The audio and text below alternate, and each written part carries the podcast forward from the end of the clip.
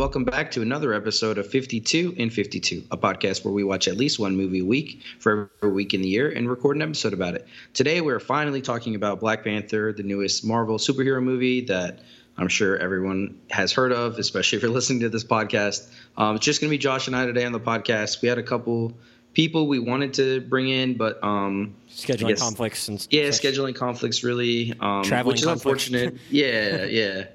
But we're both really excited to talk about this movie. I think we've both seen it a couple times already, and it's not even been out for a week. So, where do you want to start, man? I mean, Ryan Coogler directed it. It's his third movie. You and I were fortunate enough to see Creed about 4 weeks before it got a release a couple years back.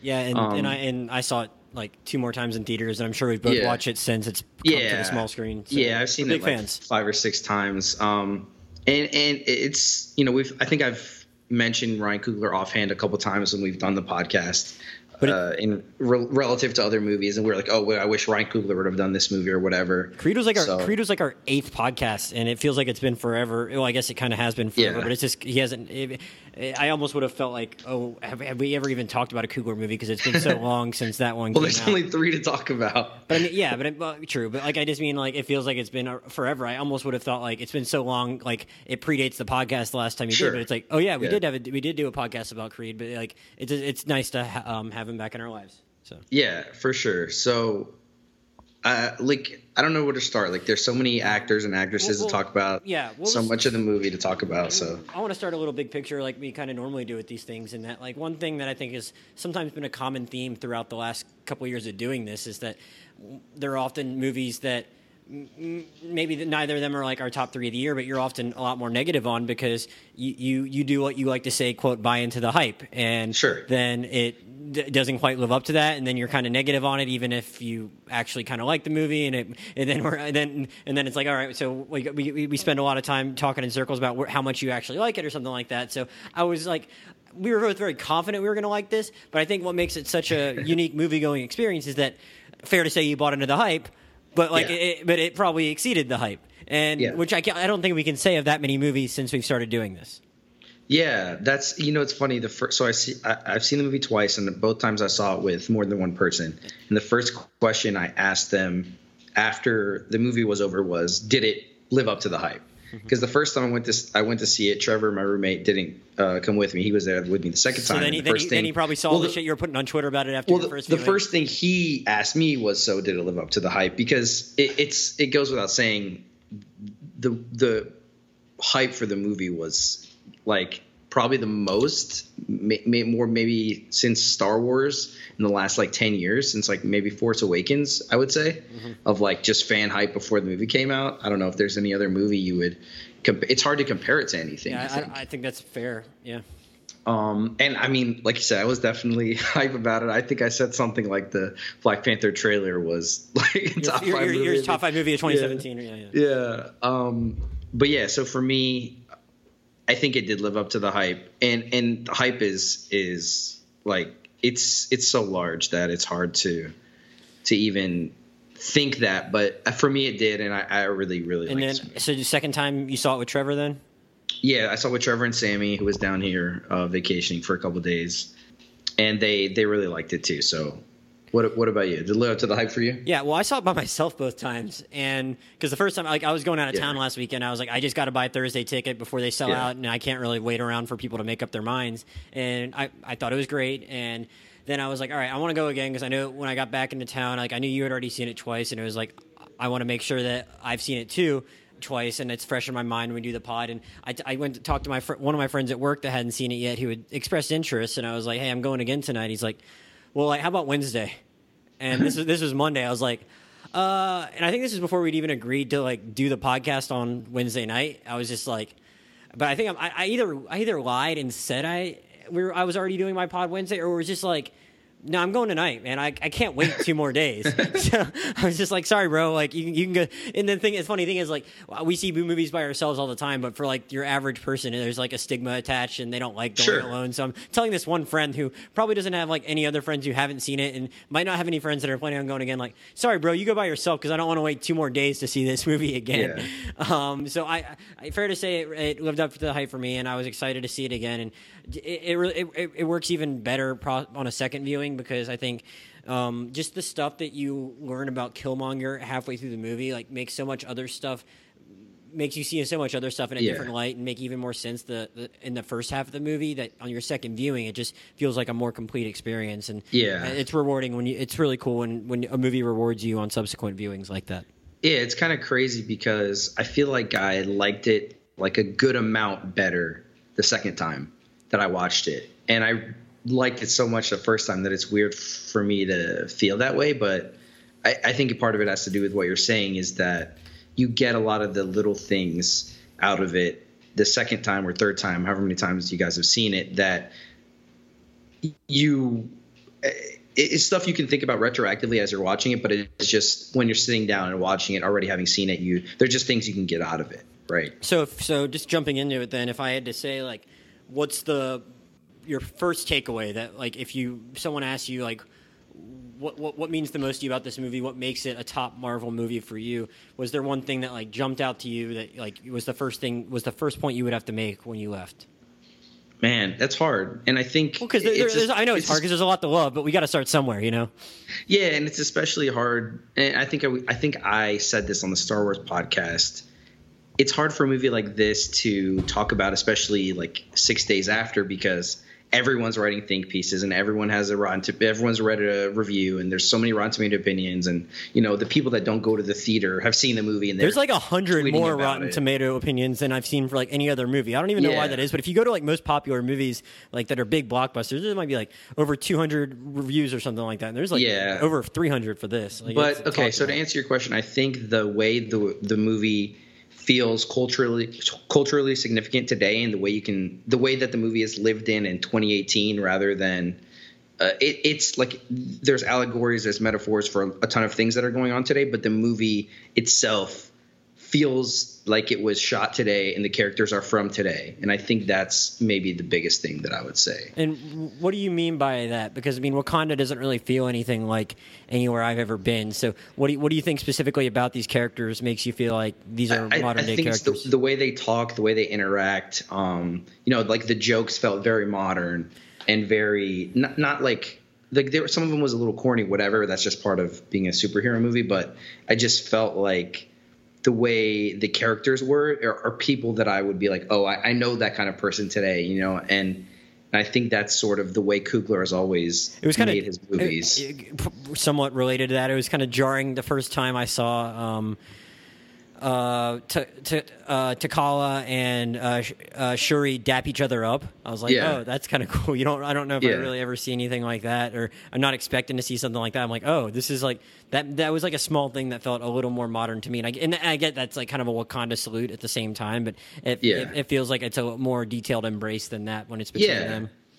It just gives a sense of friendship and family values, and like you just. It's just the little details, and I think it's the little details that Coogler, you know, he's only made 3 movies, but it's the little details that he perfects and that he pays attention to that really give his movies life and make him stand out as a director at 31. Yeah, and I think my answer to your question might be a little more – my answer to my own question that I asked you might be more on that allegorical stuff that you mentioned and its cultural significance of what it's saying about today. But to go more off of what you're saying first – I think what you're saying feels like it's today in that kind of thing, but also just that it feels like its own world that's way more broader than what we see from the other Marvel movies. I feel like in something like that we both really, really liked in Civil War or even something like Guardians 2 like they travel to a couple different planets and stuff like that, and you see more people. But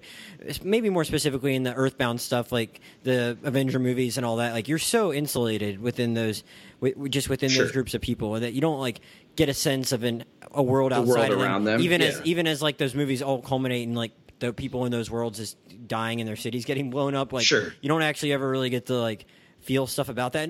And that was maybe part of what was cool about Civil War is that like its villain was prominently one of those other people that was affected that you never see in those other movies. Sure. But that's just like plucking one person out of those millions that you affected. It doesn't really give you much of a sense of the rest of that world. Whereas Wakanda like feels so much more vast, even though it's just like basically it's just one country that we spend a lot of time in, and it just feels like it's its own more vast, expansive world than anything we've seen in the first 17 Marvel movies.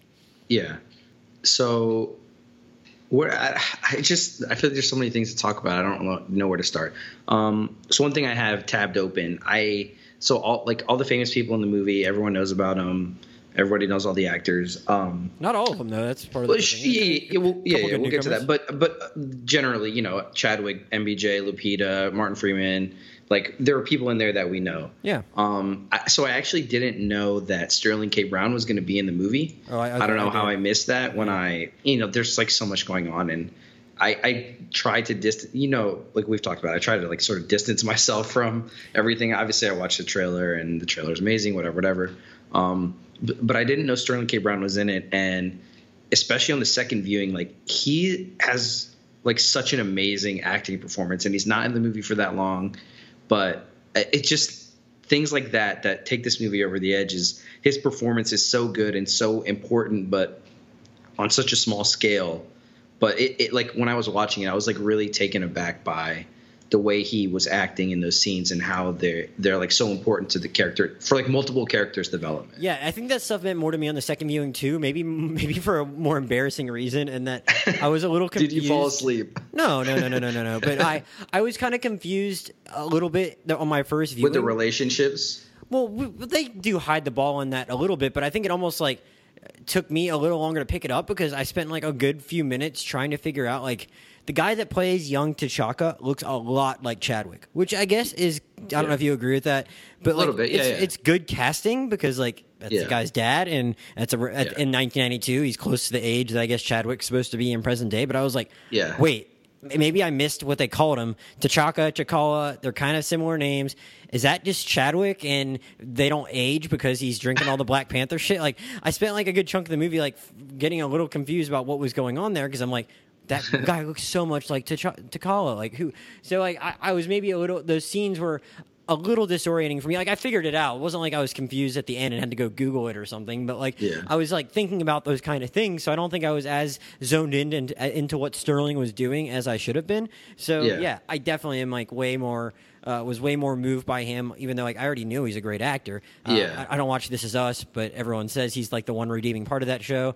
He's obviously great in The People vs. OJ, had a arc on Insecure. So like I'm a fan of his, but like it was cool to see him get to do it in like such a big movie and totally kill it in his limited screen time and be like a not in that limited screen time he's doing it's some of the, there's some of the most important scenes in the movie to give context to everything. And so actually the guy that plays young T'Chaka and the guy that plays old T'Chaka in Civil War and then in the like dream scenes in the elder scenes in this movie, they're actually father and son.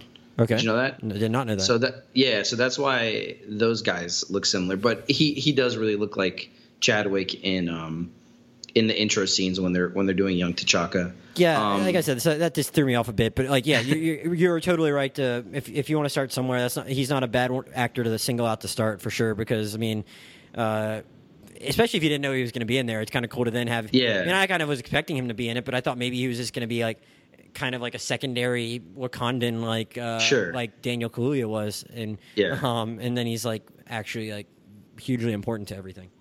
Yeah. And so then, you know, he plays Michael B. Jordan's dad. If you guys don't know who Sterling K. Brown is, just to clarify, in Jobu. And so I guess we can start talking about Michael B. Jordan from there, Killmonger, I guess. Or I guess even just talk about this story. That's where I would want to go then before we even get to Killmonger, because I think that is the part of the film that this is still like it was a mind fuck to me, to be completely honest, because it's just so much more ambitious than what I'm expecting when I go to a Marvel movie. Like I mean, I don't. Do you think some of that is superhero fatigue or what? Not even fatigue. I don't even want to necessarily say fatigue, because that implies I wasn't super stoked to see this movie. Sure. Almost, it's just I think everything else about this movie was what had us excited to see it. I mean, one, I want to give my hats off to the marketing folks of this movie, mm-hmm. because I never really I don't I might I maybe watched the second trailer a couple times, but I mainly just kept rewatching that first trailer because it looked super cool. Had the Run the Jewels thing in it that kind of set the tone really nicely, but it didn't give away like any of the plot. And even though I didn't watch that second one as much, that didn't give away anything either. And I think a much worse operation would have tipped you off to something more about like Killmonger's relationship, which is like the sure. or even just the fact that like what these people are fighting for. So I was glad I knew nothing. So therefore I'm just expecting Killmonger to be like a regular villain and have them just be they're trying to steal the vibranium just to take over the world, but have it not be anything else to it than that. And I'm sure if that was it, it still would have been a really fun movie and maybe one of our top half of our Marvel movies, and we would have still been really happy and excited about Coogler's career. But like when he got hired to do, who knows what the original intent was behind the movie. But when Coogler got hired, he wasn't originally going to write the script.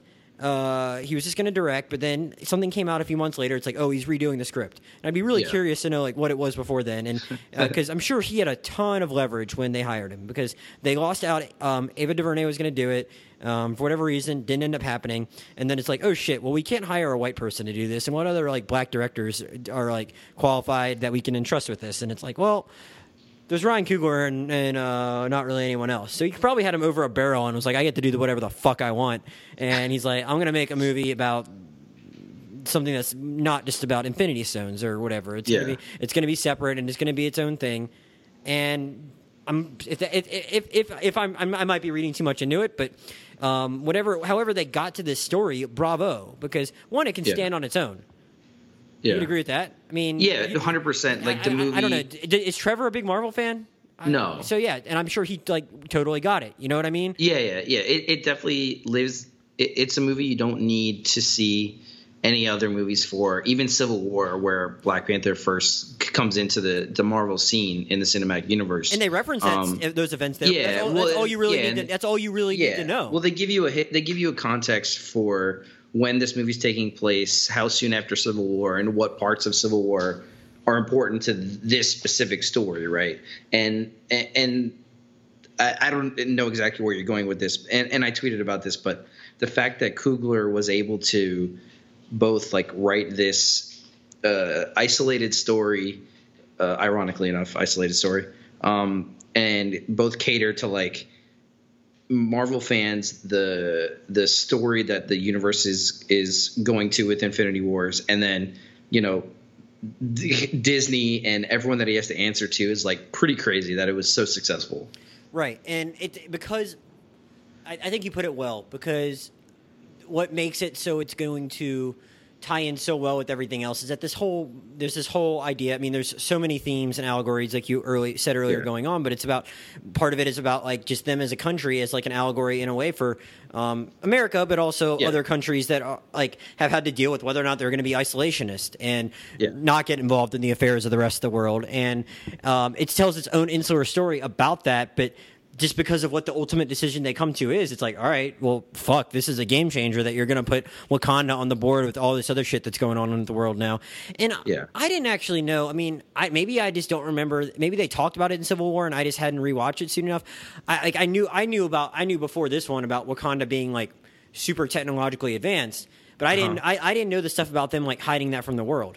Because like that's like the big that's like the characteristic of Wakanda. Right. So basically, if you read the comics, you know that, but I don't know if you know that if you watch Civil War, because it's like he and his dad in Civil War, when they go to that meeting, they're treated like pretty important figures. So it's like they're just like some third world country that is so poor and doesn't have their shit together. Like I didn't think they'd be like treating them as well as they did, you know. So that's why I went into this not just kind of assuming everyone knows Wakanda is like really technologically savvy and advanced and all that. So that caught me off guard, but just that they have to make that decision, and a lot of the plot machinations get to the point where totally build up all the stuff with Killmonger. It all builds up to them making that decision, which is very important to like how they're going to affect the rest of this phase of the Marvel Cinematic Universe. You know? Yeah.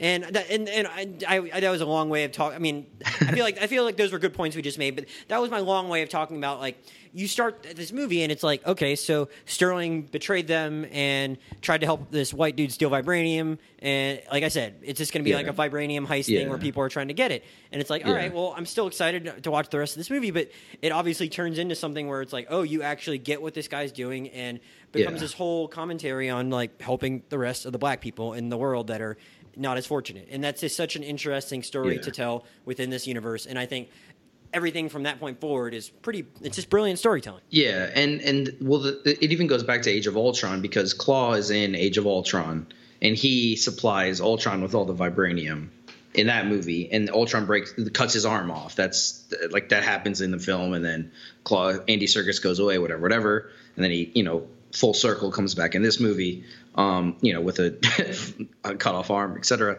But I didn't even remember that, actually. I don't know. I just haven't had a desire to go back and watch Ultron. Yeah, no. It's just one of those things. But the reason is, like, he's just like king of Wakanda, and people are like, all right, he's king. This is a country, and you know, they're all like signing this peace treaty and everything.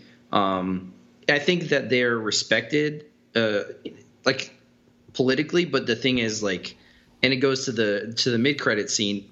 You know, the guy's like, well, what can a third world country of farmers, like, you know, have for science, technology, for like STEM research, like what can you guys give us, right? And that's sort of the thing. But yeah, the characteristic of Wakanda is, and it, like you've seen all 17 movies now, 18, and you didn't necessarily know that, right? And I think that's why when the movie first started, I was kind of scared, because I didn't necessarily love them opening the movie with "This is the history of Wakanda" kind of thing. Oh yeah, I was like, "What is this bullshit?" It sounds so corny. But then, like, once you know like what's going on there after you've seen the whole movie the first time, like that's what I was talking about. Where it's like the first half of this movie works. It's like, oh yeah, when I saw this the first time, I was like, "What the fuck is this corny storytelling device?"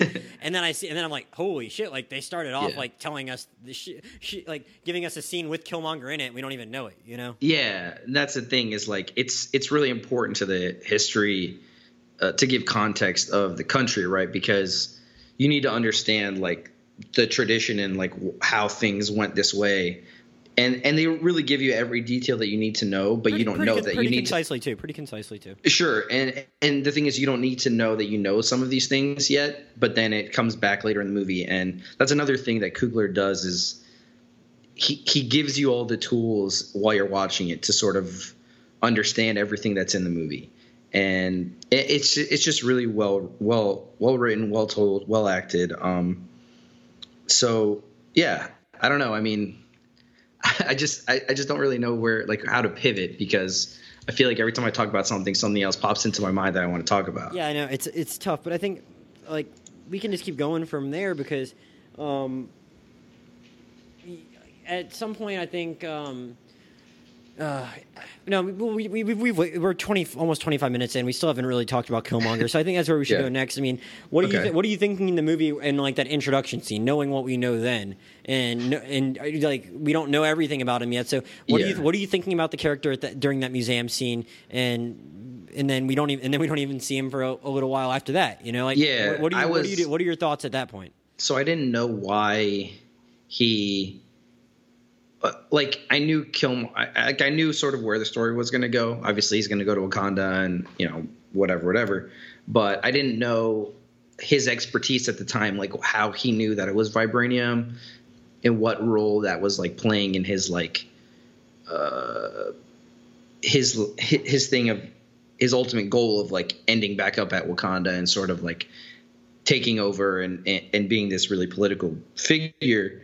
And it's a really cool scene that he's in, and he's sort of like, you know, outsmarting this lady that is like an expert, right? And it's really cool. And then it's actually like a really cool like mini heist scene there too, where you know they mess up with the cameras. Andy Serkis has the joke about making the crime scene look like an amateur crime scene. They have all these like small details that really make it work.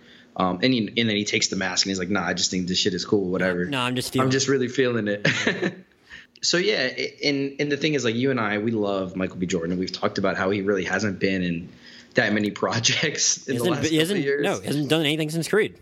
Yeah, he hasn't done anything since Creed, and we've really wanted to see him more. And so then you get this scene, and he's acting really well in it, and then sort of goes away. Well, not only is he acting well, but even though we don't know like the larger significance of Killmonger at that point, yeah, I'm just excited to see him playing. And I'm trying to find the best way to say this because I think he's like an incredible actor in everything else he does, but he's clearly like going for it here in a way in which he hasn't done in his other stuff. Sure. Like, yeah, and he's really talked about that in a lot of interviews. Okay, well, I'm gonna have you send me some of that stuff because actually, like I said, I haven't read anything really about him in that regard yet.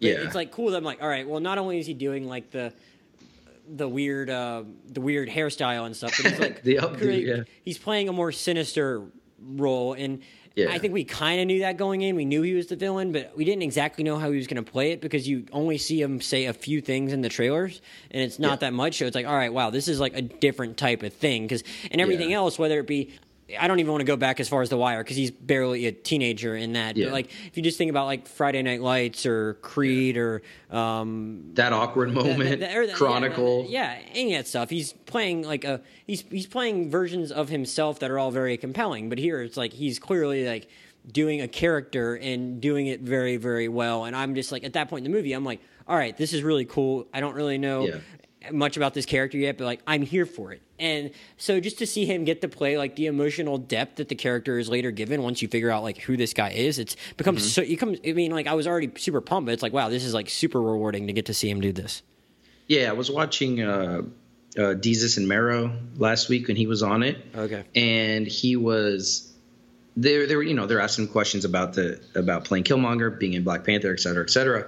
And he makes the point to say that he doesn't think he's playing a villain, and he'd like much more rather people call it an antagonist rather than a villain. And well, yeah, I want to talk about that at some point, but yeah. Yeah, and so it's interesting that you talk about that, and he goes out like not out of his way, but he himself acknowledges that this character is like much more than just the villain there to play off to be the bad guy for the good guy, and that. He knows that, and that he's trying to act to give this character like an emotional depth and sort of a reason for the audience to see his side and root for him. I think that really adds to the performance and really the storytelling too. Right, and I don't want to go. I don't think I'm ever rooting for him, but it's still it's like a like I said, it's like a. I hinted at it earlier without elaborating on it that much, but it really is kind of a mindfuck, though, where you're like, wait, so this dude that's been killing everyone the whole time, he might actually kind of be right? And it's like... Well, it's weird, because I've seen people like on Twitter and Facebook like, wow, like Killmonger is 100% right. And it's like... No, it's not that. He's not like right because he like wants to kill a ton of people. Yeah, and I did read one thing where it's like his plan, like... He comes from the right place, but not only is his plan isn't just simply that he wants to arm people and just kill the people, and he even at one point says, I want to kill their children and that kind of thing. Like, it's not just that, but it's that it's a policy that in real life has not actually served anyone all that well, where like even like something that's like it's something George W. Bush did. I'm going to arm insurgents all around the world. It doesn't actually work. I mean, he's right about what he's saying about how black people have been oppressed around the world, but he's still not really going about it the right way. Yeah. If he was just trying to take down Wakanda but wasn't killing innocent people along the way, and if he was like totally in the right, then it's not as good of a movie, because then it's like, well, this is weird because they want us to like T'Challa, but he's like T'Challa, he's totally not the good. It would just be weird. Here there's so much more gray area in which to operate that it's way more interesting. Yeah, and the thing is, and like he's right, quote unquote, but the thing is, like, he's bringing light to conversations that Wakanda has sort of avoided over the years, especially under T'Chaka. And you get like Chadwick's character really, like, he doesn't get as much to do maybe in this movie as you would expect as the named superhero of the movie. He's sort of not. And I don't want to say in the background, but he's such a reserved superhero, right? He's like the least interesting person in the movie, which is fine. See, people keep saying, I'm not sure he's the least interesting. I think he's like not in the top five, though. Sure. Okay. That's fair. But like he's always been like, he's so smart, right? And the thing is with Killmonger, he really identifies with sort of his point of view and sort of his politics, right? But he doesn't necessarily like how radical it is and like the whole like wanting to kill people and everything. And it's something he's been internally struggling with, especially since becoming king. Not that that was so long ago for him. It was like a week ago. But he really agrees with it, and that's the thing that's sort of pulling at his strings is like he wants to help people, and he knows that he has the tools to do it, and he eventually, obviously, defeats evil, whatever. And he also has Nakia like telling him that even before he meets Killmonger. That's the thing is between T'Challa and Nakia, she's like in the middle. And probably the most right person out of everything. Like she's like we like she has the best ideas. We can go provide aid. We don't have to just kill everyone. Of both wanting to like being like so firm and I think we need to do this. We need to provide aid. This is how we can do it. We have the technology and it'll help people. Blah blah blah. And that's sort of like an evolution of T'Challa and Killmonger, right? Because they're both like on opposite sides and Chadwick's character is not like fully sure that he can do it. And it goes back to the tradition of the country, right? And that's sort of why it's so interesting is because they have to sort of break tradition in order to like help people. And they've never done it. And it's been for so long that it's such a drastic thing, even though it seems so small. Right. And I guess he does eventually come around and decides that. And I mean, and what ultimately does that, though, is learning about what happened with everything that went down with his family. And I was – one of the other things there was this piece in The Atlantic today that got a lot of play called like the tragedy of Eric Killmonger or something like that, where it talks about just – it's a whole piece about his character and what it means and the different theories about him and all that. And one of the points it makes is that it's the movie is more explicitly trying to say that Killmonger is a product of – the military-industrial complex than he is of the ghetto, given that like it goes through all of his training and how he sees how Killmonger sees the various ways in which the problems need to get solved is shaped by like this whole military background that he has. Sure, and I think there's something to that, but I don't think that means that it's not at all. He's not at all shaped by. I'm using the article's term, the ghetto. You can put it however you want. But I think that right there is more what probably gets T'Challa to see what it needs to be done, because he's more upset than anything. He's like telling his dad in the ancestral plan, like, why'd you eat the kid? Why'd you eat? And that's what ultimately gets him to kind of go around, is because while Killmonger might be taking some of these wouldn't be taking some of these monstrous actions that he's taking if not for the military, he doesn't even get to that point if he has way more support where he ends up getting stranded in Oakland. Yeah, well, that's the tragedy of it is you totally, as an audience, you totally understand why he's so radicalized and why he has the views that he does, and you can't blame him for feeling that way at all because of what he went through, like seeing his father dead, learning of all the secrets of his father and this secret country and knowing like these ultimate truths that nobody else knows, right? And he's just like carrying this burden of that around with him because like he's just feeling so much pain and like doesn't feel at home with Wakanda or like the United States or like what he's doing. He just sort of, it feels like the character feels out of place no matter what he does. And he's trying to like fill that void and find like what is right to him. Mm-hmm. Yeah. And in the action that T'Challa ultimately takes is what kind of leads you to believe, like, all right, well, he now observes everything you just talked about. He has a grasp of what made Killmonger, and here he is taking that first step to do something about it. And for sure, it's a very appropriate way to end the movie, but it's showing on a small scale just the first steps of what they're going to take and what we talked about earlier, like how they're going to start actually like shaping the world that we're going to spend a lot more time in between the next two Infinity War movies. Well, I mean, Infinity Wars is like probably like the number one reason I'm most excited about Infinity Wars. It's basically going to be Black Panther 1.5, One thing I'm also saying, we can talk about the movie's critical reception and its awards chances and all that at the end, but it's like I saw someone say earlier on Twitter, it might have been someone that tweeted at Chris Tapley and then he retweeted it, and they were talking about how like people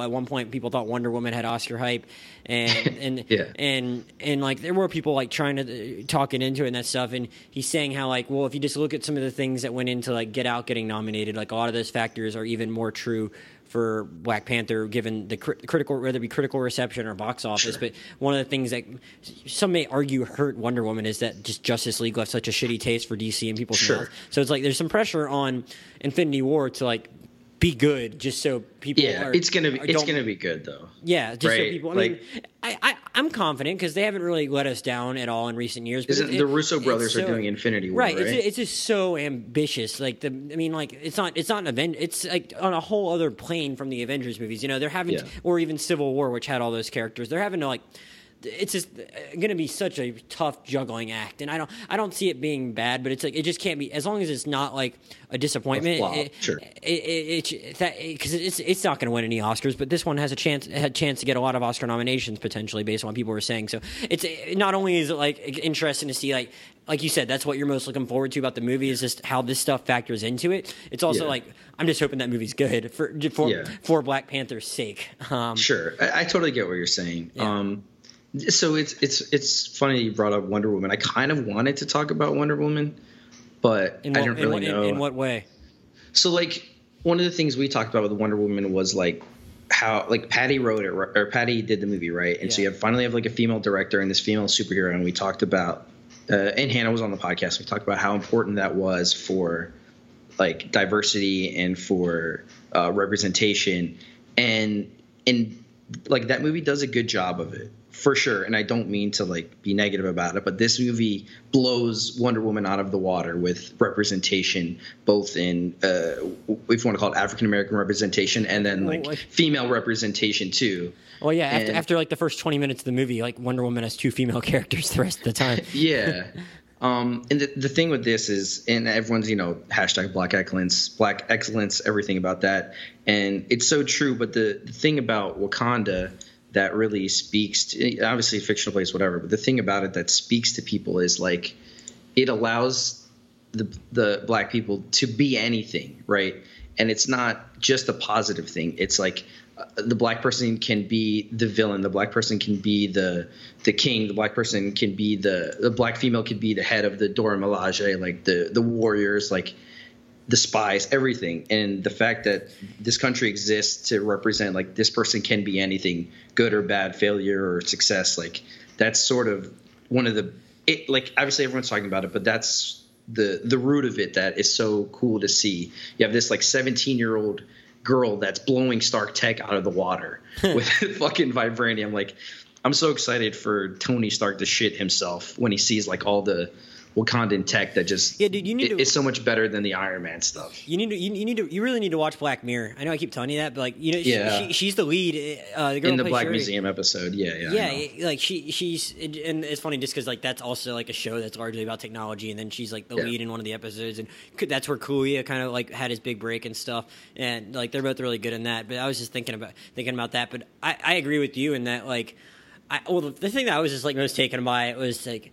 It took a really strong stance that like the Black women are like even like way better even than the Black men. It's just like they're like the badass warriors, and like Kaluuya's character is like kind of dumb.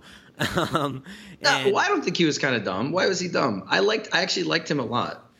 I don't know if he's dumb, but he's like more easily swayed, I guess would be. But I mean, it's kind of informed by what happened with his family. Well, I don't think it's easily swayed. I think they have the scene where he's like, you know, I thought it'd be different when you were king instead of your dad. He didn't do shit for 30 years. And that kind of annoyed me for a minute. It's like, all right, really, dude, like you're going to just jump to a conclusion about him.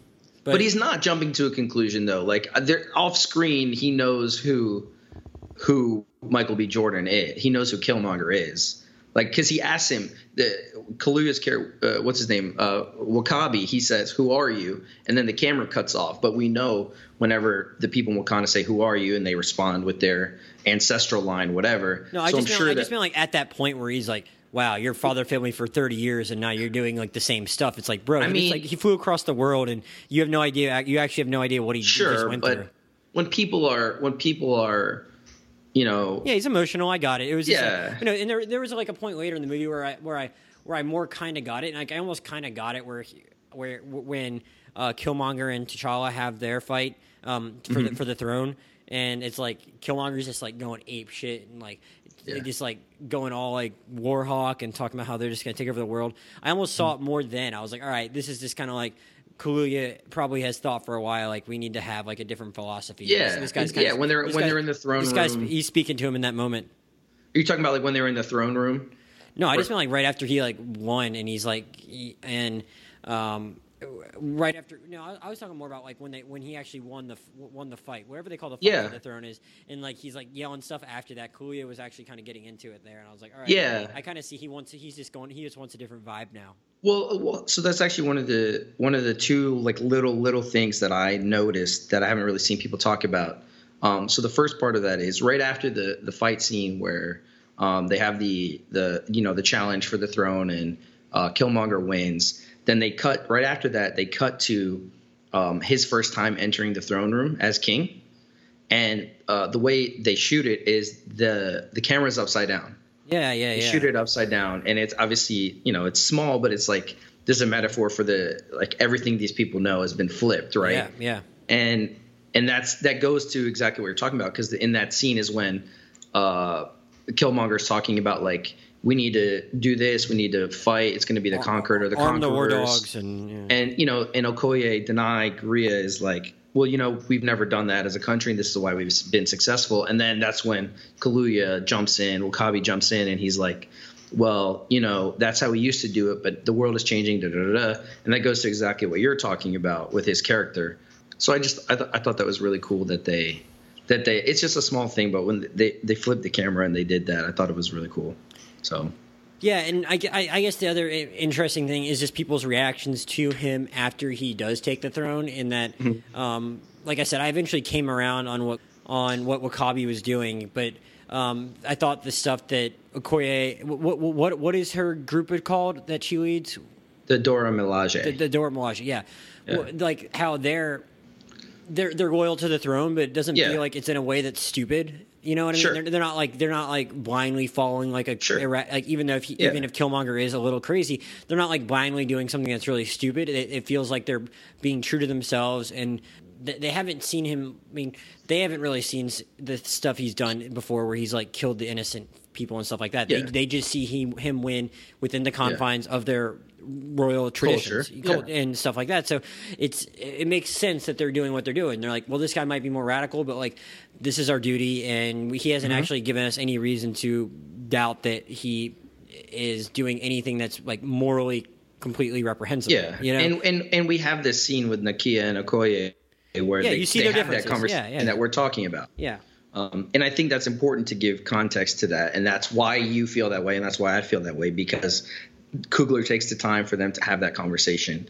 And that's, I think I tweeted like I almost cried 3 times throughout the movie. That was one of the times I almost cried, because Lupita's acting in that scene is like next level, and she's like finally like coming to all these realizations to her character, and she's trying to like not lose everything.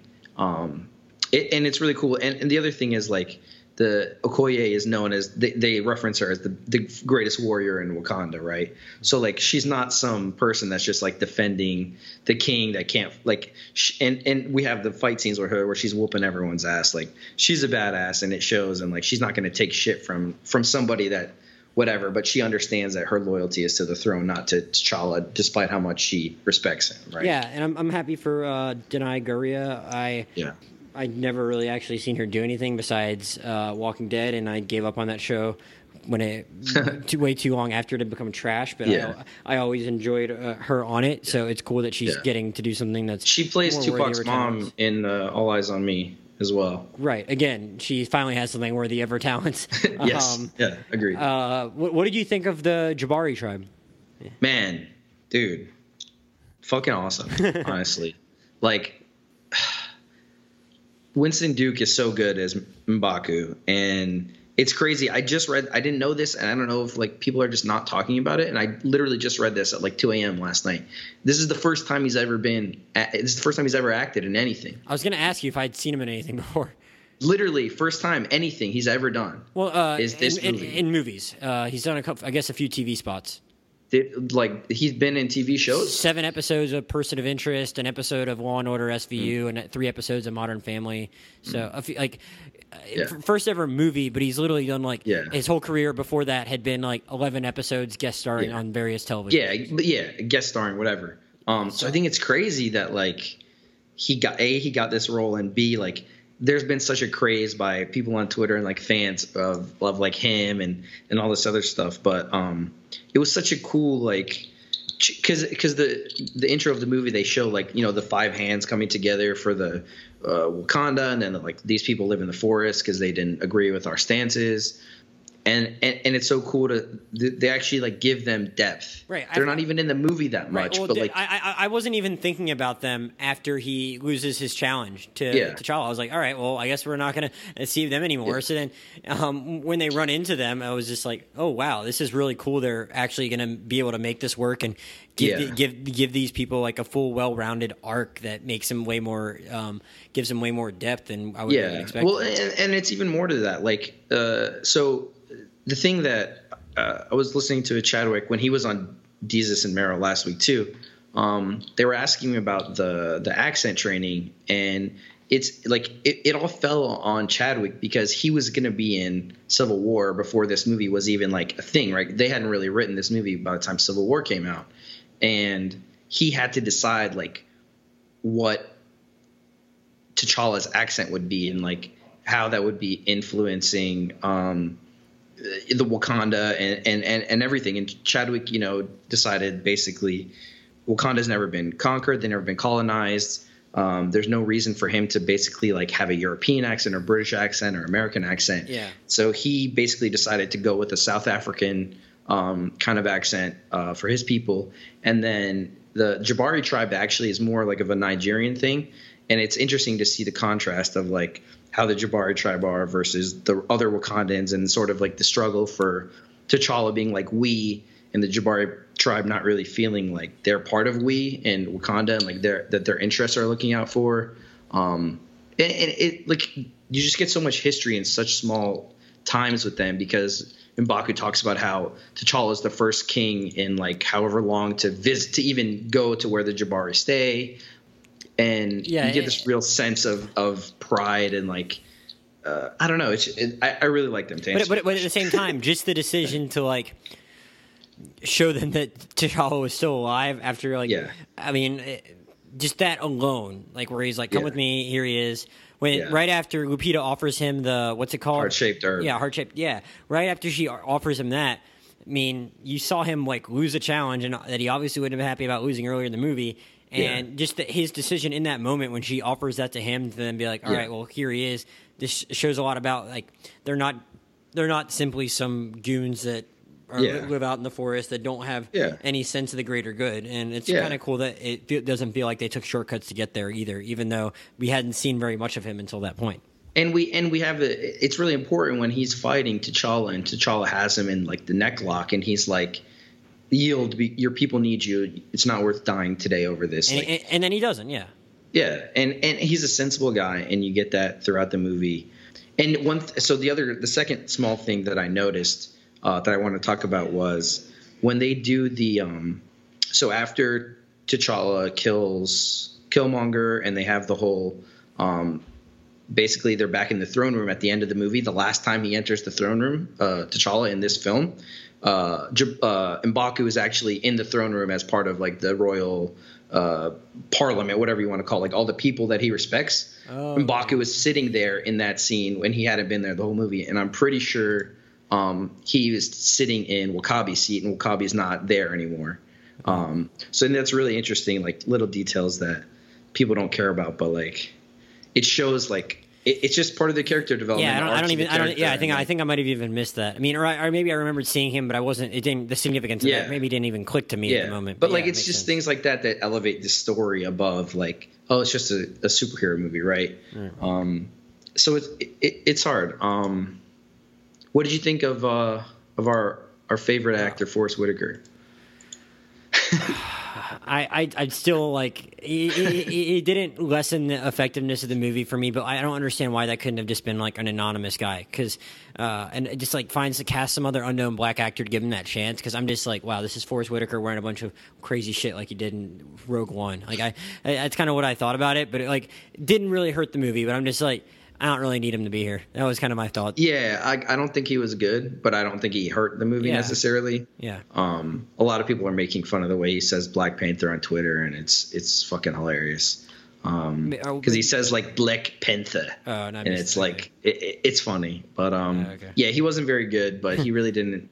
The thing is, his character is good though, right? And his character is to, like, carry this burden of lying, or like carrying this secret that only him and the king know for like 30 years, right? Mm-hmm. And he sort of like it just really affects who he is and like how he goes about things, and then he tries to sacrifice himself obviously and doesn't really work. But I don't know, he was a good character. I just don't think the performance was that good relative to how amazing basically everyone else's performance is too. It didn't really help to have that as like a baseline. But. Yeah, I'm gonna watch. I've still never seen the Last King of Scotland. I'm gonna fix. He's that. Really good in it. I'm gonna fix that in the next couple weeks, just so I like have something good to think about him in. Because like whenever I now like go to think about him in other movies, I'm like, I can't think of whatever I've like ever truly thought of you that wow, that awesome Forrest Whitaker performance or whatever. He's really good in it though. Okay, cool. It's just that. The last couple of years. I'm trying to think like Arrival, not good. Rogue One, not good. Dope. Wasn't he in Dope? Yeah, no, Southpaw. He produced Dope, and he was the narrator. So. Yeah. He was the narrator. Yeah, and then he had an arc on The Shield, and where he was the bad guy, which is I don't think you've watched The Shield, but he wasn't even the bad guy. He was the cop, but he was like the cop that was like trying to stop the bad guys within the police department. And I didn't really like him in that. Like Anthony Anderson had like a whole season arc too in that show. He was so much better. But yeah, I don't know. I just can't think of things off the top of my head where it's like, yeah, go Forrest Whitaker, you're great. I like having you show up in movies. Yeah. Who else? Letitia Wright was amazing as Shuri. Angela Bassett was really good as. She didn't have a ton to do, but not everyone can have a ton to do. It's a big cast. Yeah. Did Martin Freeman need to be in this movie? Yeah. Okay. Yeah, I think he was good. Did you not think he was good? No, he was good. I'm just like wondering, like, did it feel like, all right, we just need to make sure we have a white guy people can root on too? That's not what it is. To me, his character is what white people treat the black characters in the all white movies. That's sort of why he's there. He's just there to be in the background and crack some jokes and not what white people normally treat the black people as, is what you're saying? Yes. Okay, gotcha. Yeah. Like in this kind of like, we need to cast a black person in a movie, and like they're just there on the side and they crack jokes. They're not really important to the story. Yeah, I like thinking about it that way. Yeah, that's his role, and that's why he like keeps getting cut off, and like they don't let him, witness this like traditional stuff, and they have him turn around, and M'Baku makes a joke about feeding into his kids and stuff. Like, to me, that's sort of why. Like, it's not subtle at all what Coogler is trying to say about. Should he have died? Like, or would that have been, like, taken away from Killmonger's death and stuff? He's not going to die, because he's like Agent Coulson basically for the next chapter of Avengers. They can move him around. Well, that's how he is in the comics though. That's sort of like his arc is like that. So, he's going to be around, and, but I think they used him well, honestly to me. Well, what I was getting at was like that last sequence where he's obviously playing a big part, shooting stuff down. Yeah. What did you think of that whole entire sequence? Because in these movies, we talk a lot about how a lot of them falter in that last scene, and in those last sequence, whether they become too CGI filled or it's just not that interesting. And I don't think that was the case here. I'm curious to just first get your thoughts on that whole big fight sequence. Yeah, I thought it was fine. I thought it was good. The worst part about the movie is it's kind of a stupid plan to just be like, we're going to fly these weapons out, and I need to shoot these weapons down before they leave Wakanda. Like, that's kind of like, well, whatever. Stupid isn't that, like, not very well thought out? Because it would have worked if he had actually killed T'Challa like he assumed he had when he stabbed him. Yeah. It's just like it just feels like everything is so precise and grandiose and like and smart, and this is just like they just like make weapons and like we're just going to give them to oppressed people, and it's like. I could have had a little more on that. Like, because you need sort of, if he doesn't shoot the planes down, then like what happens, right? Like, I didn't feel like, oh my God, like he can't let these planes leave Wakanda. You know what I mean? Right. Like, yeah. That's sort of where I'm. But I wasn't really worried. Yeah. That wasn't something that came into my head during that scene. My thoughts are more that, like, not even visually was like, did it work any better than anything else? Because like the coolest visual parts of this movie are just like looking at Wakanda. It has nothing to do with the 100%. Has nothing to do with the fights. And I think what just makes that work so much better is just that we actually give a shit about these characters, and that the aims of, well, whether or not that's a good plan, the goal is like, and just the story itself is like so much more interesting. And this is one of the few articles I actually have gotten to read about this movie. And since I've been so busy the last few days, was I think what Maureen Ryan wrote in Variety about just how, just think of the other 17 Marvel movies. How many of them? They all have their own scenes at the end, varying degrees of successful. How many, like, you can probably count on one hand how many of them where you can actually think of what the bad guy's motivations are. You know what I mean? Yeah. Usually it's just like very few. Usually it's just, yeah, I just want to destroy everything, or I want to take shit over. And we talked about last year on Guardians 2 that part of why that might have been my favorite Marvel movie to date was, I mean, was one of the big reasons is that like it just that last battle scene there, visually it's really cool. Goes on for fucking ever, but doesn't actually like lose steam like a lot of these do. Yeah. And part of that was because really just like the messed up, like, even though if ultimately like the guy, like Ego's goal in that is to just like, I want to repopulate the world with a bunch of things that have me in them. It's still just wanting to take over the world, but it's just such a weird plan that he personally has that I'm like, this is kind of interesting. But here it's like even so much more interesting than that, given like Killmonger wanting to use the weapons that they have to actually serve what is in his mind the greater good, and there is some truth in that. So you care about that aspect of it, but also there's like so many great character moments throughout it, you know, whether it be Okoye with the rhino. Yes, that being one small one. Even before that, yes, that's cool because it just like that just tells you like so much about her with a lick. It's cool. Yeah. It's like we've seen her being total badass, but it's like just the fact that the rhino has that relationship with her. Yeah, that's super cool. But also that she makes that calculation as soon as she sees T'Challa. Like it only goes to furthering what I was talking about earlier with like them just being very pragmatic and loyal to their code and their rules. And it's like, well, you didn't kill him, so we can't just like blindly follow you now. We gotta figure this shit out. And when Killmonger's like, no, she's like, all right, well, fuck you then, you know? It's like, that tells you so much about her in a very quick amount of time. Yeah. Well, it goes back to something we talked about on the Spider-Man Homecoming podcast, because that movie is so good and successful because the scope of it is so much smaller than the rest of the Marvel movies. And this movie has that in it too, where it's not about the end of the world, doomsday bullshit. It's just like, we're telling an insulated story, and this is what it's about, and you can feel that at all times. And I remember everyone was in an uproar about, like, I think the first bad review or negative review on Rotten Tomatoes was like, Black Panther doesn't punch enough people in this movie. And it's like, all right, whatever. That's a stupid reason to give it a thumbs down. But at the same time, there really isn't that much action in this movie. But it also, that's sort of what elevates it, is you're getting the emotional depth, you're getting the story, and it's not just like CGI action scenes to be a popcorn flick. The other thing, interesting thing about Spider-Man is that it's one of those few where villains. The villain is better. Yeah. So that one, I mean, it's another one that comes from the. It stems a little bit from the mass destruction of other movies, where he gets more like his powers come from getting some of the scraps from the weapons and stuff like that. But I mean, at the same time, like wasn't he also kind of mad that like. I'm trying to remember. He was like, the people are getting paid to – the people that fucked it up are getting paid to clean it up, basically. Like, the rich get richer kind of thing. Wasn't there like less work for him and his construction people because the rich were getting – contracts? Yeah. So it was an interesting like origin story for that villain who's just like a normal guy, and it makes him stand out amongst other Marvel villains. And so you're therefore understanding more of where he's coming from, and it just makes the end of that movie like matter more.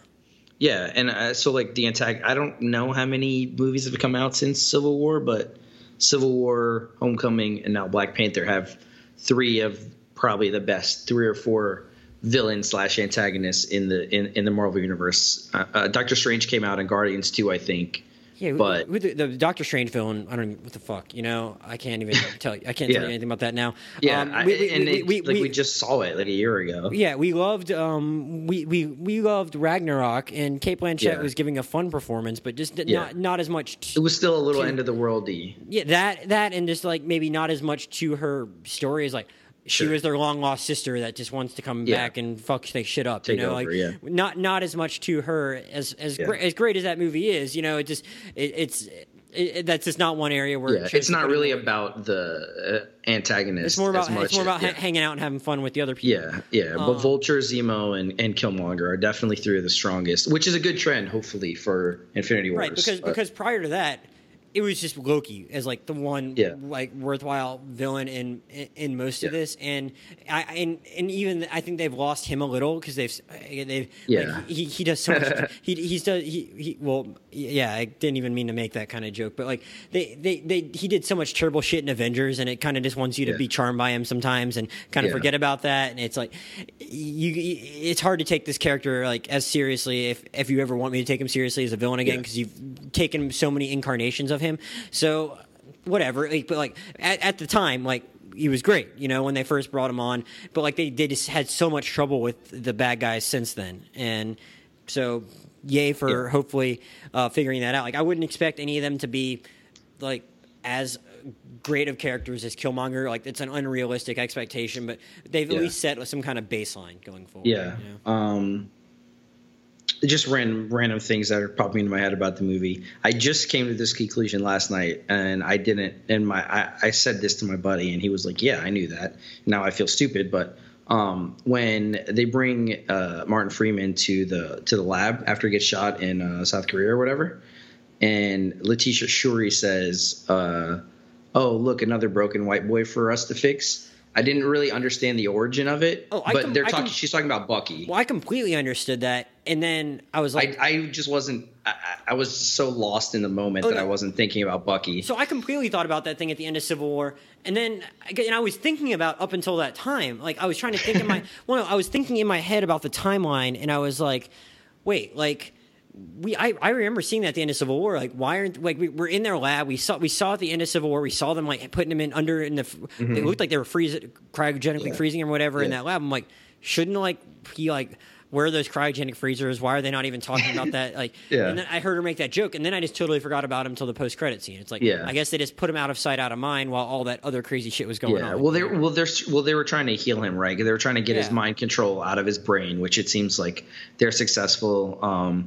And so they have this whole thing with like White Wolf at the end of the movie, and it's a long history in the comics. They have like basically Bucky's going to be like their hunter for their little spy army and shit. Like that's sort of the implication of it. So it'll be really cool to see him sort of get this vibranium tech and get going and back with Cap in Infinity Wars. Another question for you about the movie is I always defer to you on all things music. I don't know if you've had a chance. Yes. Well, I don't know if you've had a chance to listen to the Kendrick soundtrack for this, and I'm not always. You don't know if I've had the chance to listen to it. Well, whatever. You don't think I've listened to it? Come on. I'm sure you have, but like I'm always a little unclear exactly what it means to have a movie soundtrack where it's like it includes like most movies will have like a post credit song. You might hear another song throughout. And I wasn't sure what to expect with this, and it's like, are we going to be hearing like a few of these scenes like totally scored to like a Kendrick Lamar song or something like that? And it wasn't that, and I'm not saying that's necessarily a bad thing because maybe it's distracting almost too much to then have something like that going on. But there are a few points where I guess where you hear a certain distinct beat drop as you enter a scene, and I guess that might be from some of those songs. Is that the best way in which – did I miss anything, or is that just the way they chose to utilize it? Is there a different way you would have gone about it knowing what you do know having listened to this soundtrack? So I actually was expecting more. I thought the music would be more prevalent in the movie, and I think the score is more prevalent than the actual soundtrack. But I think it works out for the best because lyrically, a lot of the songs are inspired and written for characters or for the movie, and so maybe having them in there. Not that people are necessarily listening to the lyrics 100% of the music being played, but a lot of the lyrics are sort of spoilery and give some stuff away for the movie. So maybe that's why. But it's just another thing of like derivative content, right? Like people are gonna now watch the movie, then they're gonna listen to the soundtrack, and they're gonna be thinking of, and they're always gonna associate that stuff A with Black Panther, and then B with like Kendrick and whoever else is on whatever songs. And I don't know, but the soundtrack is really, really good, and I think it's just derivative content that adds to the sort of aura of Black Panther. All right, only other point I want to make before we finish up, maybe talking about a couple non-specific movie things or things about the movie plot. You picked it up on it. I didn't. Little kid at the end is little Chiron from Moonlight. Nice, that's a cool little touch, homage, whatever you want to call it. Yeah. Good, cool for Ryan Coogler by doing that. Did you have anything else you wanted to kind of finish up on? Two things I want to talk about were our more Coogler big picture question thing about him and awards. Was there anything else though about the movie? Yeah, I mean it's been talked about, but the last two of the last like four lines for MBJ are like, you know, obviously neither of us is African American or like that young. What are you talking about, dude? I'm so black. You know. Killmonger says, you know, he's having this intimate moment with T'Challa, and he says, like, you know, can you imagine, like, a little kid from Oakland, like, having this fantasy about visiting about visiting Wakanda? Like, can you believe that? And it's like, it's such like a line of like, for these kids to have, like, it's okay to dream and it's okay to believe that, because like you never know, like what could happen. And then obviously the last line where he says, you know, where he's talking about, you know, my ancestors knew it was better to die than to live in chains and just bury me in the ocean with my ancestors that jumped from the ships because they knew death was better than bondage. Yeah, which is a pretty fucking incredible line to have a character go out on. And I've seen some people saying like, oh man, I can't believe they killed him off. He was such a great character. No, fuck that. That is an amazing way for a character to go out. Yeah, and 100%. I don't want Michael B. Jordan being like sucked into the Marvel Cinematic Universe for the next 10 years. He needs to be like going and winning Oscars and doing other cool shit. And it's so much more cooler to just like have this be like an amazing one-off character. You know what I mean? Yeah, and it speaks to T'Challa's character too, because like they could have saved him with their technology, and T'Challa's like, listen, bro, like we can save you, we can work this out. But they would have had to put him in jail, and he doesn't fight him on that. He's sort of doing him a solid of like, I understand, like, this is what you want. You want death. You want to be free of all this pain and everything. And like, he respects that. And I think it's a great character moment for Killmonger, but it's also a really good moment for T'Challa that sort of gets overlooked. And I think that the bondage line is great, but the other line I think is going to resonate more with sort of like the younger kids. And it really really goes with the last scene when he brings a spaceship down. They're doing the whole "I bought this building, I bought this building," da da da. So I don't know. That's really all I have to say. We didn't talk enough about Lupita or Letitia Wright, but they're both amazing. Both their characters are amazing. Yeah, we'll talk about them more. Yeah, well, like, no, I saw someone else joke about it where it was like, because I really don't think like Lupita's great, but she could have had so much more to do at the same time. And I think like someone like they're gonna start making more movies with female leads. I think Black Widow's finally gonna get her own movie soon. And you got Captain Marvel coming out next year, and not that she might be too tertiary of a character in the comics to do it, but like I would totally watch like a spy spinoff series of her. Yeah, you know, 100% doing spy 100%. Shit. And like going back to representation, what I talked about earlier, one of the problems with something like Wonder Woman is like we as an audience have to put so much like burden on her to represent everyone, whereas in this movie we have such diversity among the women to whereas like someone will be able to see themselves in one of these characters, and at the end of the day like that's what it's about. And so the fact, just going back to what I said, anyone in Wakanda can be anybody, and that's sort of it but it's such a metaphor for like today and diversity and representation. So I'm glad that Denai and Letitia and Angela and Lupita and all these people had these roles, because They were dope. And I know we didn't talk enough about her. And like you said, like she could have been like so much more heavily involved in the plot of the movie. But like I said earlier, the fact that you like have a good sense of who that person is, even though that is the case where they should have so much more to do, that shows how good of a performance it is. And I tweeted about it. I think I counted 12 characters that have depth in this movie that you – like you said, you know who they are, and there's enough in the movie for you to be able to explain them and like how they feel about things and their motivations and whatever, even if they don't have like a huge part. And I think like that's amazing. I'm not sure we could count other movies that we've seen that even have 12 characters that have like speaking lines or like, you know. Yeah. So the fact that Coogler was able to do that is amazing, and probably a good segue to – talking about Coogler. Yeah, because outside of the film. Yeah, because you threw out something on Twitter about how like you don't know if anyone's ever had that good of a start to their career.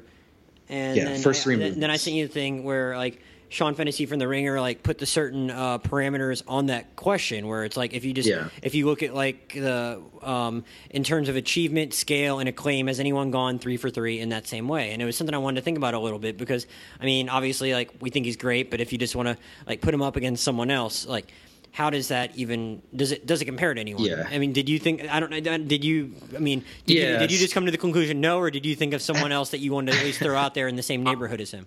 Honestly, I came to the conclusion of no, and I'm reading the names. I don't know – like I don't know all of their first three movies off the top of my head. I looked it up, and I was just like, nah, I don't think they can match Coogler.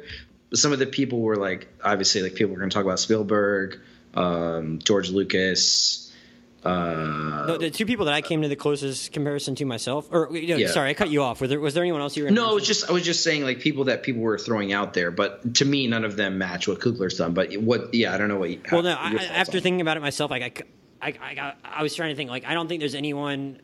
At first, I thought Quentin Tarantino because like all of his movies are of high quality, especially like the early stuff. Like even like something we personally weren't as high on like Hateful Eight. Like it's still of a certain quality. Like so, I knew like wait, he has to have been there. But but Reservoir Dogs, his first movie, like made like a $2 million profit. Like it wasn't much, even as good as that movie is. So it's like if you're trying to factor in box office, like I think he made Fruitvale for under $1 million and it grossed like $17 million. So that's pretty really good financially. So if you want to say like you can't even put Tarantino in that class because he didn't come out the gates with something that like was very successful financially, then I really think it's – and you could probably actually say the same for George Lucas because his first movie was this one I haven't seen called THX 1138, which is kind of like a it's like a sci-fi thing kind of, and it like is like 87% of Rotten Tomatoes, like very well received, but and was made for like not very much money, but only made like a few $1 million also.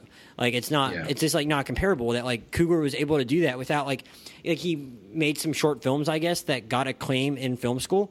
But other than that, like he didn't really do – like he didn't really have a whole lot of else to go off of. I mean he like he got an Academy Award winner I guess to be in his movie, and Octavia Spencer, and people kind of knew who Michael B. Jordan was at that point, and that was kind of it. So it's like just starting off from that point was like plus making money, which is THX one didn't. I actually watched American Graffiti last night. I don't know if you've ever watched that movie, which is like George Lucas's like second one after that. And it's like about literally just like – I think it's like a version of Dazed and Confused that you might enjoy more.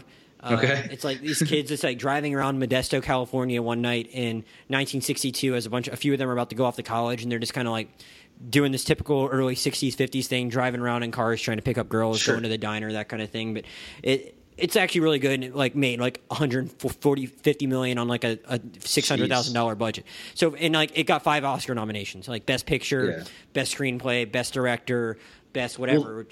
And like, but like Coogler like made similar financial success with Creed. Unfortunately, only the one Oscar nomination. That's what I was gonna say. The argument against Coogler, I guess, is the acclaim with respect to awards. But the Academy fucks shit up all the time, so that should in that the thing is the fact that he wasn't up for director of Creed is absurd to me still to this day. Yeah, or that like it didn't get like a cinematography nomination. Or Michael B. Jordan, or like the fact that the only fucking white dude in the movie is the only thing that gets nominated is kind of annoying. Yeah, and I thought that was like it was a totally deserved nomination, but like it should have been other stuff too. So that's why I kind of and Star Wars was his third film, and which is like you can't like even if like it's we're not the biggest Star Wars fans, like you can't deny that like that's a pretty massive achievement in everything he did. And so like I thought about that. I'm like, that's really close, just because those two of his like, still, he didn't like make the same imprint that Coogler did with his first film. And then the only other director I could really come up with that like did such big stuff with his first three movies was Ben Affleck. I read Fantasy brought that up, and that was actually really interesting, because like Gone Baby Gone for me personally is like on the level of these Coogler films. Like, I love that movie. I wouldn't put The Town and Argo as high for me, but like they're about similar in like financial success, and that The Town like grossed like $130 million, like the same as Creed, and Argo like maybe made like $230 million, but like that's just about as impressive maybe as like, I don't know if say just as impressive, but it's like it doesn't have the backing of like the intellectual property of like a Marvel movie. You know what I mean? Like, it's harder to get that hype there, and it won Best Picture. I would just say like if like in Gone Baby Gone like only had one Oscar nomination, but it had similar financial, pretty similar box office numbers actually to Fruitvale. But like I think the one thing that if you wanted to say Coogler best start to his career ever, and you want to have a definitive point to end on the argument on, it's like he was fucking Ben Affleck. You know what I mean? Like, it's going to be a big deal when an actor that's one of the bigger stars in the world like ever directs his first movie. The fact that Coogler was just able to do this from the ground up when no one knew who he was, I think is what's it's just a higher. That's the other thing. It's a higher degree of difficulty. You know what I mean? Yeah. Ben Affleck had this built-in name. Yeah.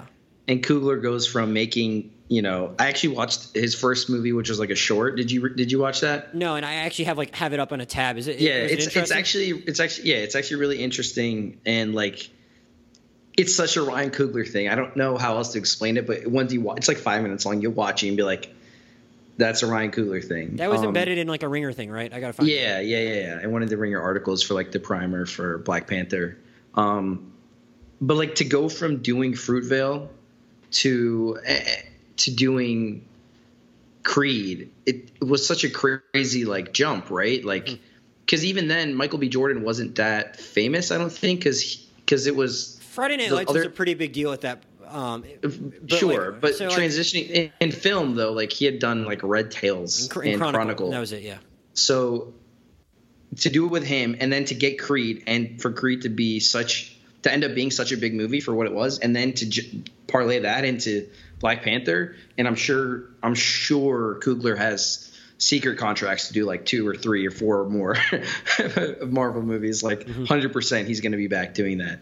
And for him to parlay all that and do all that, and he's just now 31, is like, yeah, what the fuck? He's like 4 years older than us. What the hell have we been doing with our lives, man? Fucking nothing, man. I guess, but yeah, to me, I can understand the conversation, I can understand the arguments, but for me, it's Coogler best start to a career of first three films of all time, which is crazy to be living in that.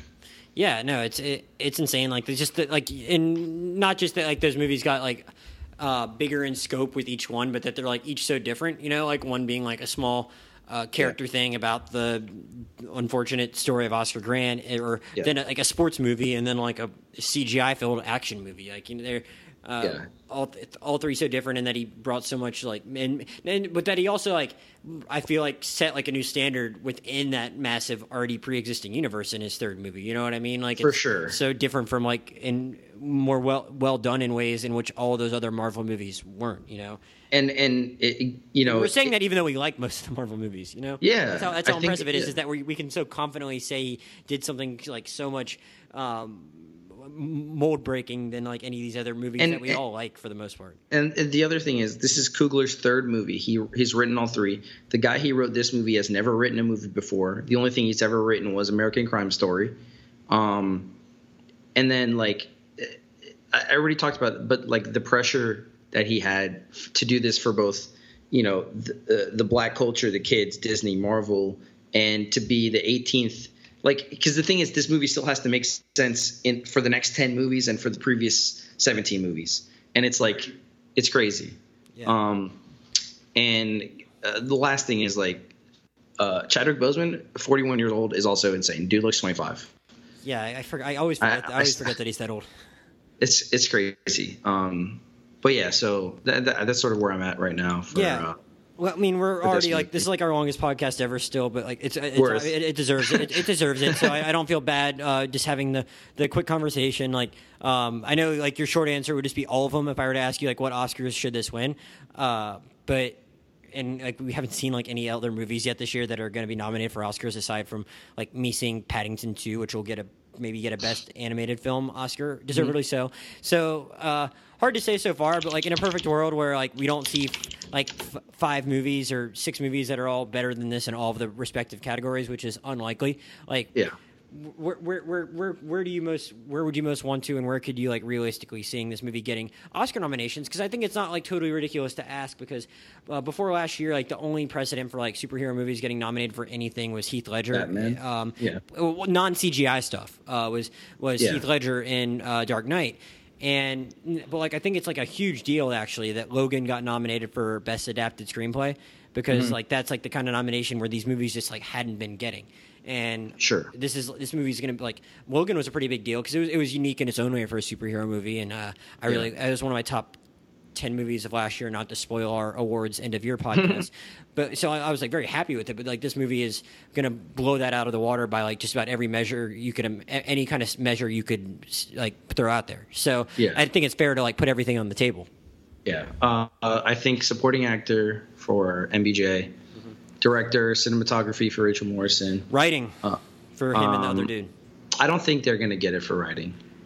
Why not? They might. I just it's this just is a one weird year though. Like look what got nominated for like adapted screenplay this year. You have like Molly's Game and Disaster Artist and Logan. Like it's like a random thing where like shit can happen, you know. And for sure, you know, like I don't see how you can do it for like unless like there are just a ton of awesome adaptations of stuff this year. Yeah, like, I don't get how you can like give it to Logan and not. No, I hear you. And then the other thing I would say is probably the costume stuff, because like for sure all the Pan-Africanism and the way they did that and the way they built Wakanda, but they still like kept the African traditions and values and clothing and modernized it too. I think that probably is going to not be looked down upon the whoever's voting for this stuff.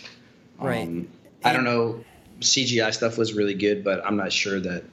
Well, like that's not even that. Yeah. But like, I mean, they could just get that just because Marvel movies sometimes get that anyway.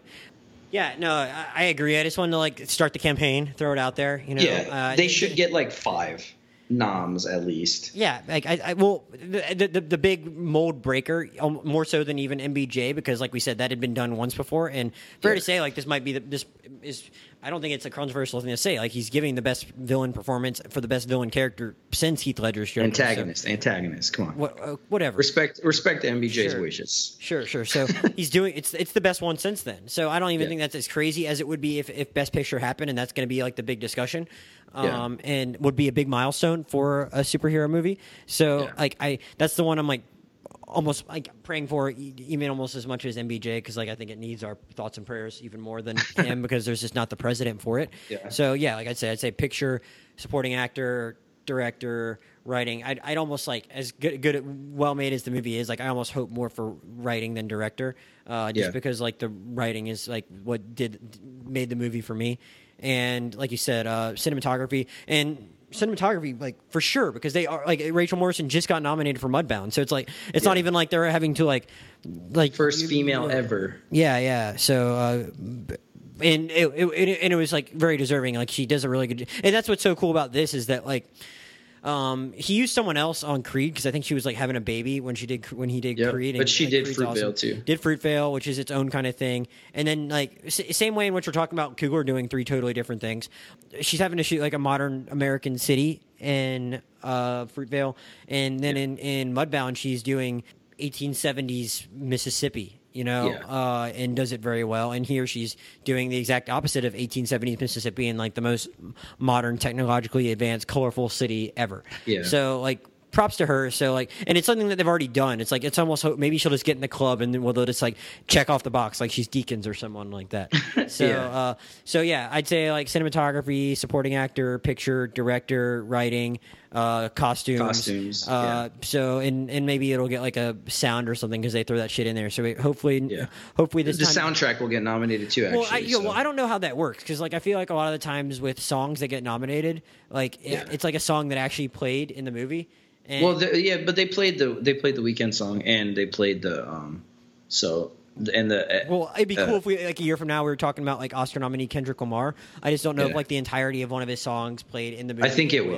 I think it will. I like I'm saying, I don't know all the rules for that. Yeah. It'd be really cool if, like, whatever you think personally think is, like, the best song ends up making Kendrick Lamar an Oscar nominee. So that'd be pretty cool. So, like, it could be, like, we could be talking this time, exactly this time next year. Hopefully we were, like, 2 weeks away from, like, this movie becoming, like, already.